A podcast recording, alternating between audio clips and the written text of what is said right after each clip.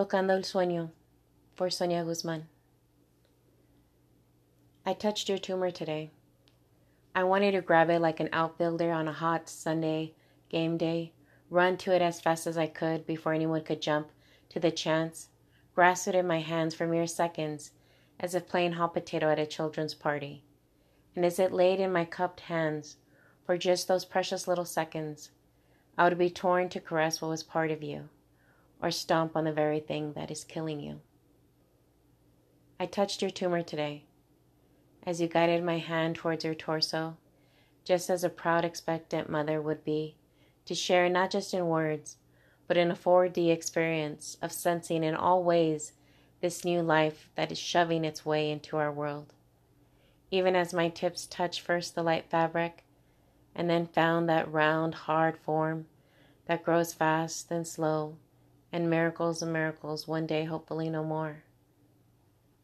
Your tumor touched me today, not like a nana with cariño, but like a bully that struck me hard in my chalked, chubby face. It grabbed my attention all at once, demanding respect and servitude. It took all of me to heave myself away from its tug and pull of power. But I was reminded ever so quickly that this thing I hate with all my heart is surrounded by so much love and prayer. The desire to yank it out as if I had the skill or guts left me all at once.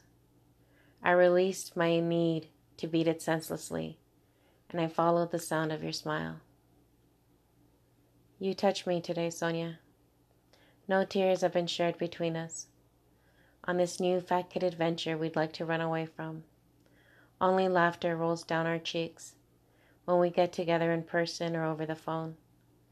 Driving to you that bright Friday morning, I wasn't sure if this pain stuck deep in my chest would come up and destroy our lovely planned day.